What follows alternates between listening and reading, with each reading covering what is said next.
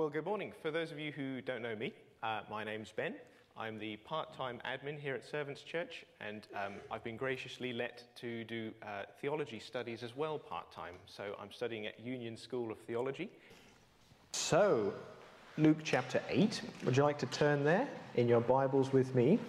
We're looking today at the uh, parable of the sower.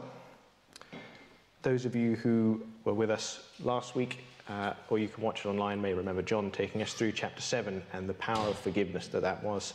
We'll link it to that. But read along with me from verse 4 and we'll pray and get into it together.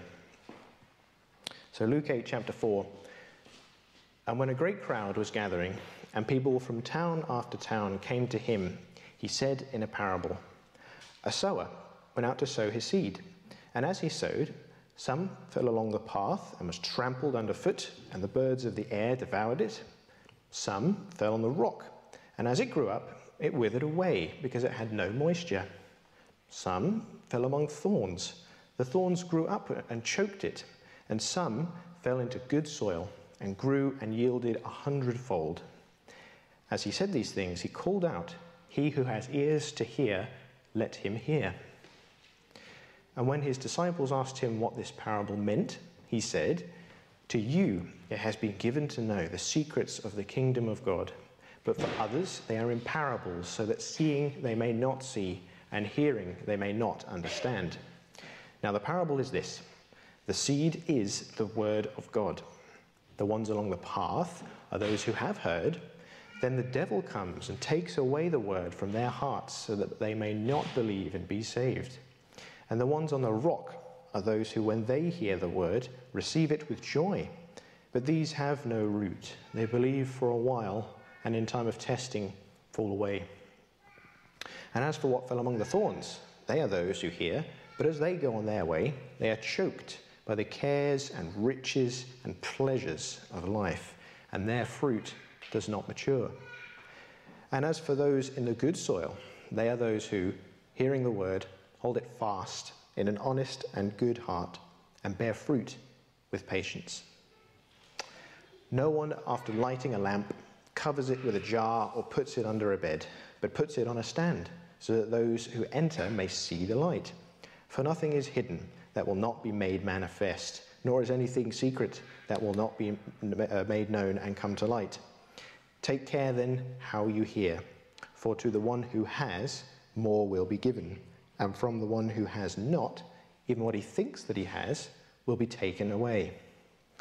Then his mother and his brothers came to him, but they could not reach him because of the crowd. And he was told, Your mother and your brothers are standing outside, desiring to see you.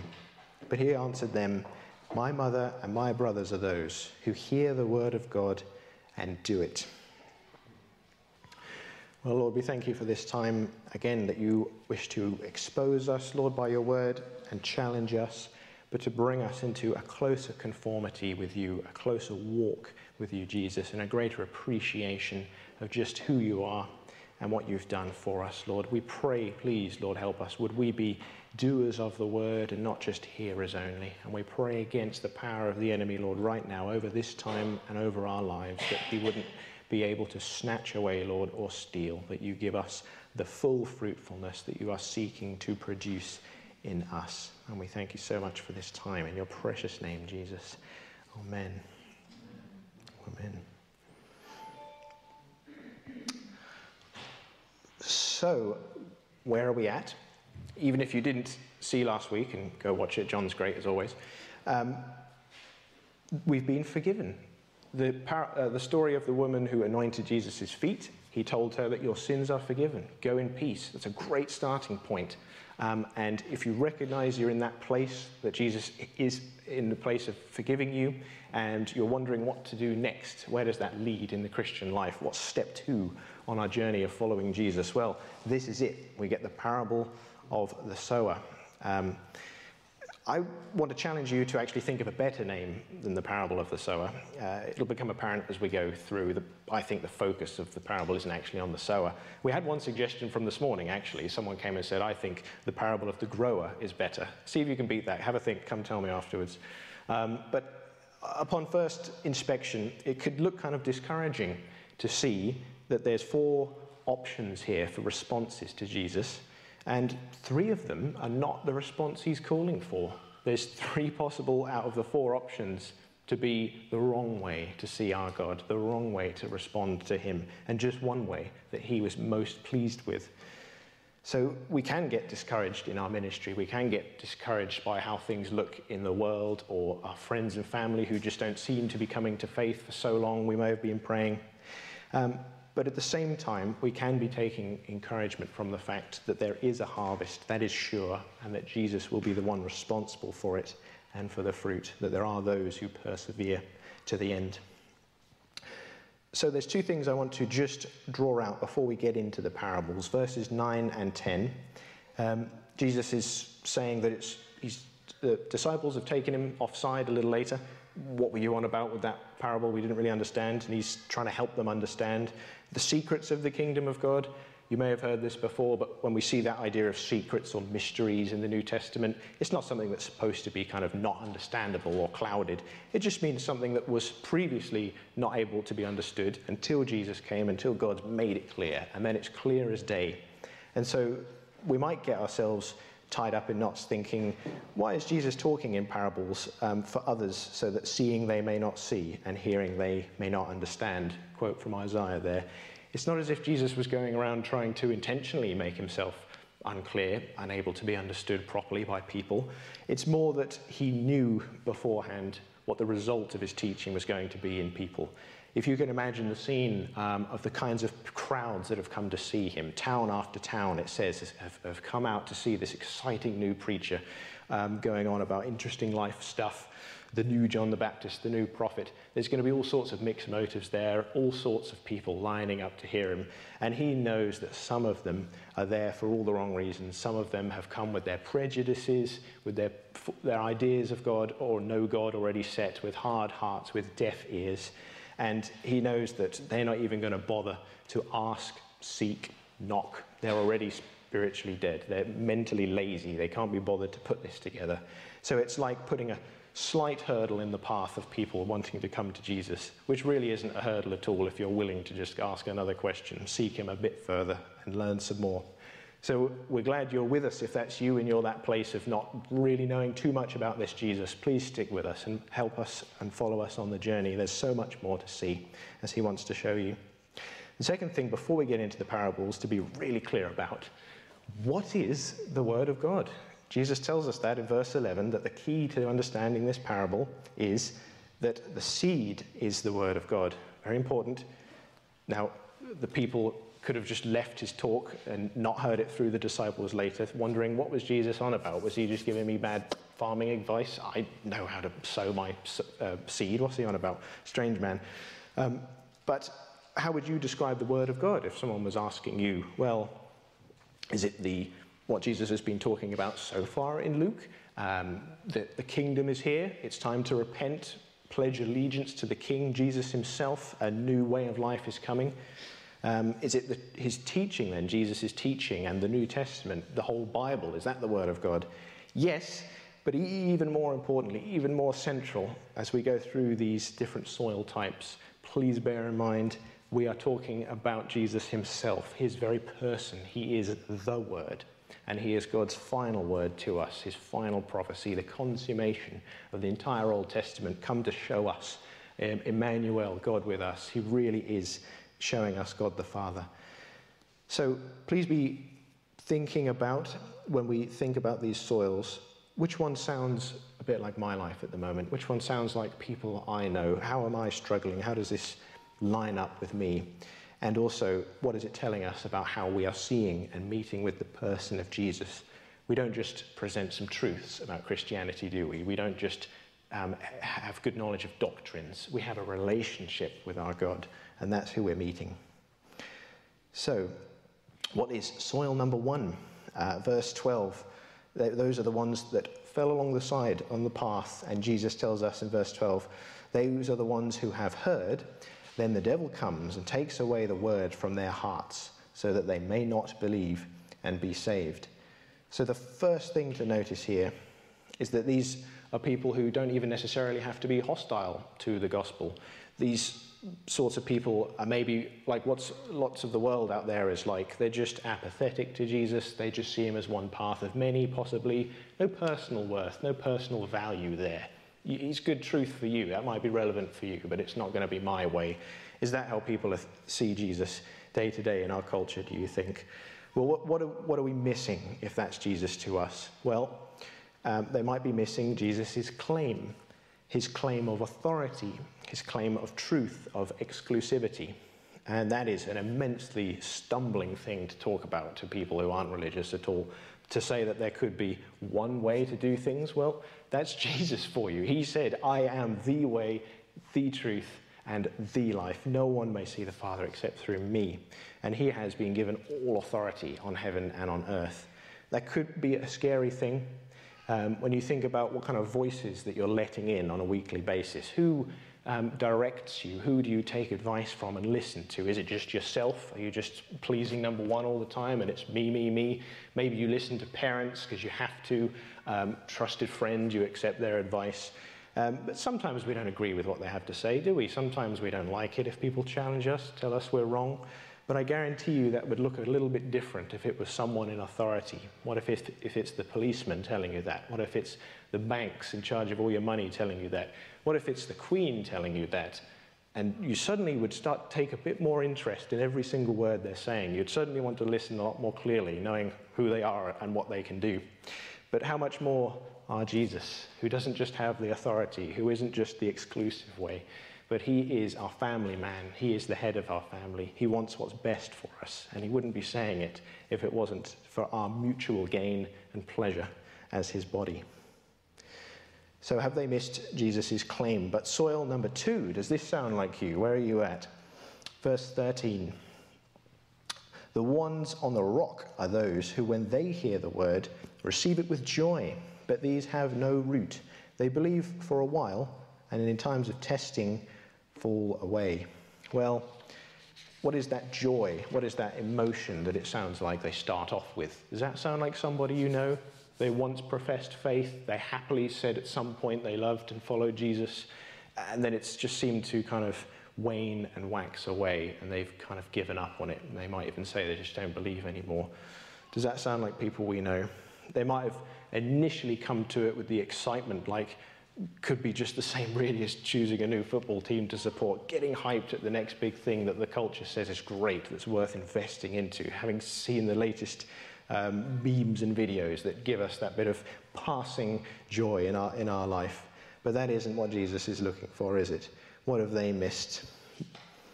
It says at the end of verse 13 that it's when the time of testing comes that they fall away. Um, we should be upfront and honest about the cost that there is to following Jesus. He was upfront and honest. It's not just the gospel of love and forgiveness. He said very clearly, You will have some trouble in this life. If Jesus, as our master, was persecuted, we will expect suffering too. And he, He's called us to forsake our former life, uh, forsake our family, even, forsake our sin, and change completely uh, for, in love to Him instead. So that's something that could be missed that hard work, that commitment, that cost that there it comes with following Jesus. It doesn't start off easy, it doesn't get any easier. Ask any Christian, they can tell you. So if that's, if that's you listening uh, today or watching later, we would implore you as believers, as people who have been walking with Jesus, there are still so much reward from getting to know him better. He really does change your life for the better. You see, when we decide to make that serious commitment to Him, having counted the cost, He will be all the more serious about committing to us, not just for life, not just to make things better, but for an eternal relationship that's getting stronger and stronger, that's getting more and more beautiful as we learn to love and reflect one another. So, when I first started uni, um, they gave us like a program, a schedule ahead of time. I knew that on my first day I had some lectures to go to, some inductions, some information things that were important. Um, I clearly didn't think it was that important. I slept through the first couple of sessions and turned up late, late in the day to the third or fourth session or something. Um, struck up a conversation with someone outside the hall as we are waiting to go in, and I said, "Hey, I, uh, so I, I, missed like the induction and the previous sessions. Did I, did I miss anything like important? Can you let me know what, should I have learned something from those times? What did you learn? And he said, oh, it's fine. There's probably nothing too important. Um, but maybe, you know, well, you should actually be able to identify your head of course, the person who's in charge of your whole subject. So I said, oh, okay, good, good. So who, who, who is that? Can you tell me? And he said, well, oh, uh, that's me, actually. So I, I, couldn't even, no words even came out. I just felt royally embarrassed. Um, and he just, before he turned and walked away, he, it's always stayed with me. He said, Start as you mean to go on. And that was quite challenging, and it was a poor start. Uh, but in, in the Christian life, um, do count the cost. It is a serious thing. Start as you mean to go on, but it gets uh, full and joyful, as we can tell you. So, soil one and two, does soil number three sound like you? What's that? Uh, verse 14. And as for what fell among the thorns, they are those who hear, but as they go on their way, they are choked by the cares and riches and pleasures of life, and their fruit does not mature. Now, this, this is the main part of what I found immensely challenging with this whole parable. Jesus is such a master of teaching, and he had the benefit that every pastor would love to actually be able to see into people's hearts. Um, he, everyone fits into one of these four camps. No one is allowed to be option number five. There isn't one. You're going to find yourself being challenged in some of, the, in some of these in some way. And when we look at how we've been spending our lives, what have we been worrying about this week? What's been taking up our time? Where are our affections? What's the thing that draws us to them? Where do we find those moments of pleasure? What do we do in our rest?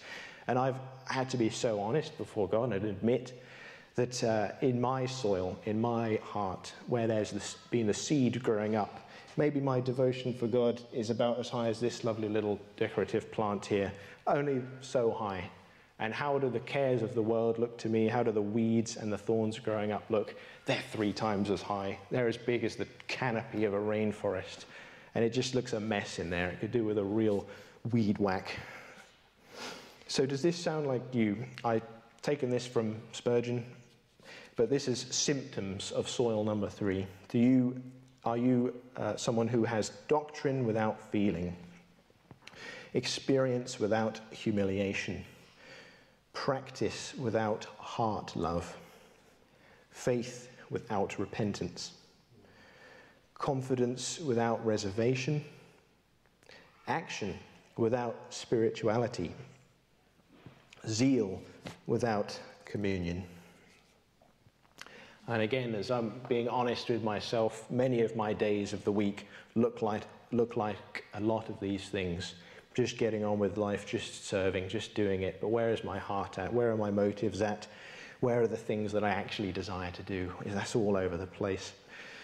So, what is it we're missing as believers? If this sounds like you, if this is striking a chord with you, well, I think that we are missing Jesus' communion, just like that last bullet point was zeal without communion. Because one of the things that's really holding us back is not to believe that we accepted that seed, that word of God once, and that was it, and that's all we needed to do, and we're good and saved now. I was soil three, God, I'm all right, that's all good. No, we can't just be um, presenting ourselves as people who've done something in the past. We need to be asking, what has that word of God been driving out of us? Have we planted the seed, but are we actively tearing out the weeds? We need God's help with that. This is why we need to be in that co union with Him. That moisture that we need, that churning of the ground that we need, that growth that comes, that is all the work of His Spirit in us. That is not something we can produce. No wonder our fruit doesn't mature if we're not even wanting it to, if we're not even asking for Jesus' help. We're so dependent on Him, aren't we, really, when we admit it, when we run back to our old ways, when we forget Him. We're just like we sometimes feel like we haven't changed much from the day we first became a Christian. It is that more time with Him that's going to produce in us a desire to grow in love for Him, to grow in love for our neighbor, for our family. How does that look in practice? Well, we get the illustration of that in soil number four. This is where I'd like to be. What does Jesus say soil number four looks like? As for that, verse 15, As for that in the good soil, they are those who, hearing the word, hold it fast in an honest and good heart and bear fruit with patience. My, uh, I'm informed that the Greek here is a lot stronger in its force than the English translation we get. These terms, honest and good, they could be much stronger, noble and honor. And it's like devoting your entire being towards going towards a goal, towards the aim that you've got in sight, moving everything you've got for that, being totally devoted to Jesus. And not just bearing fruit with patience, like well, okay, so maybe I don't see any change in my Christian walk at first, but it'll come later. Actually, it's perseverance, as some of your translations might say, again, through those hard times, through Jesus shaping us. And it's not something that we do. God isn't interested in our fruits, okay? He's not interested in seeing how much we are so much better than we used to be. He's interested in our hearts, in our faith, in commanding the attention and the affections of our heart. The fruit is His work, the fruit will come. That's what He does in us and through us. He's not interested in our hands and our works, first and foremost. So I'm going to take this as an opportunity to have us think about our response to this. I'm going to ask you to think about this week as you remember some people who sounded like one of those earlier soils, or maybe you're in that place. Could you be praying for someone? Could you ask someone else to be praying alongside you for someone who seems to have fallen away from where their faith used to be? Someone who is just sizzling in the sunlight with no moisture, seemingly. Someone who's been had their seeds snatched by the, by the enemy. Someone who's choking by the cares and the burdens of life. What can we be doing to actively hydrate ourselves with Jesus' very presence?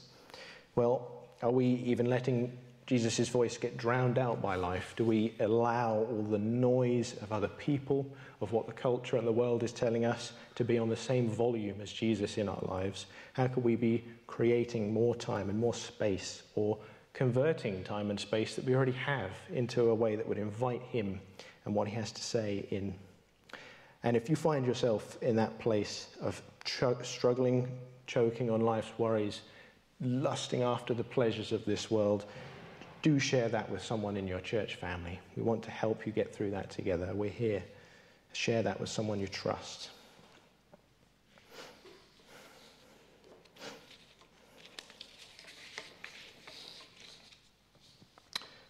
Now, this uh, section, the parable and the interpretation, does end at verse 15.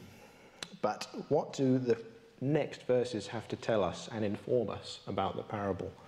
Well, when we look at verses 16 to 18, this lamp uh, being covered, the secrets being made manifest, it's very clear what this has to do with the parables. You might wonder why is that next? Why did Jesus say that next? But it's very clear in verse 18. He says, Take care then how you hear, for to the one who has, more will be given, and from the one who has not, even what he thinks that he has will be taken away. You see, the point of what he's saying here with not hiding light, with things that are hidden coming to the surface, is that Jesus exposes the soil of our hearts by our actions. You see, I don't need to be Jesus and look into your hearts and see what's going on in your lives. Our actions, what we do with our time, is going to show what we value. What we speak about is going to show what's on our hearts. How we live is um, our is the window into our soul. And so we should be asking ourselves are we moving forwards or back?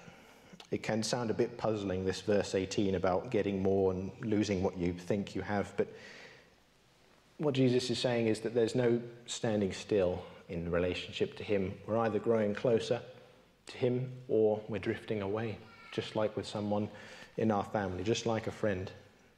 And the gifts that He has, that He's growing in us, the gifts of love, the gifts that benefit and bless our church family, they're either being exercised or we're losing them.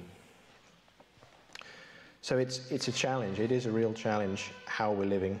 And it's, it is said um, that an architect offered to build a house for Plato um, where all the rooms were completely enclosed. There was no way to see in. He could be in total secrecy and privacy in there.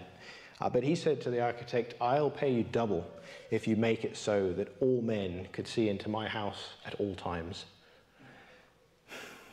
Uh, if I think about my life over lockdown, I would have been very uncomfortable if people were able to see in. There was plenty of time wasting, plenty of um, serving the self, and that is just a real um, opportunity for the enemy to get in and to snatch that seed, and for, for my relationship to have not been more and more fruitful and more and more growing with God. And that is a real um, burdening thing. We don't want to get to the end of our lives. We don't want to get to when we meet Jesus face to face and have him say to us, You had the seed, you had so much potential. But what did you do with it all?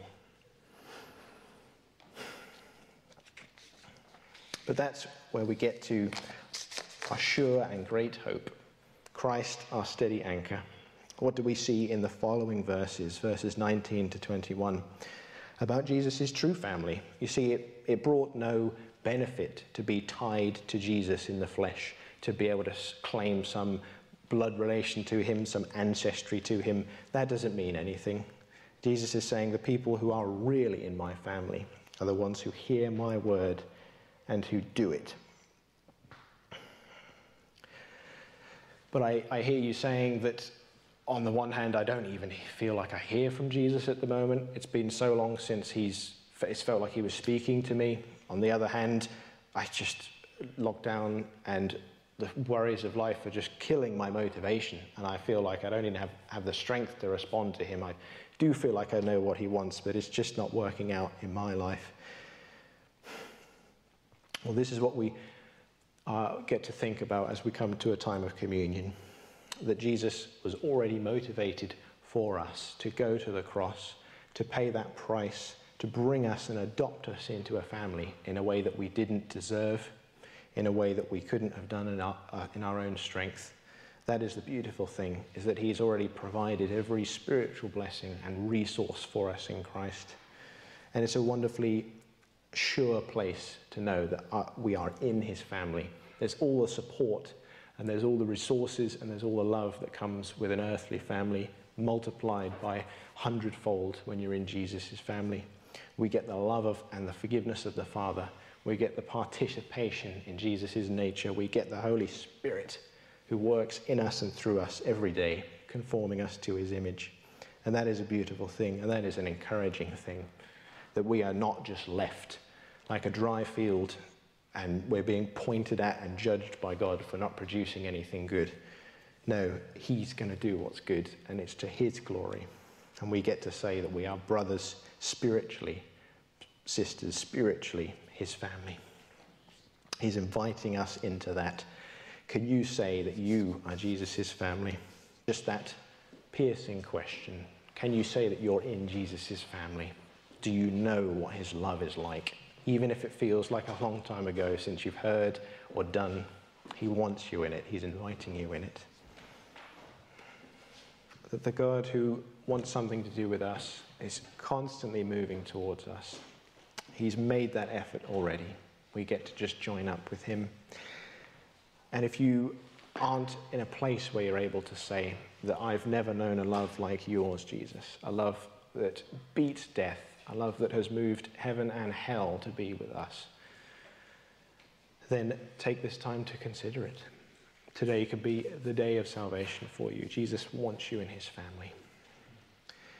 And for those of us who know that he loves us, for know, who know that we're forgiven, who know that we can call ourselves a member of his body, I wanted to bring out my final point that our fruit only blossoms in relationship to Jesus' family.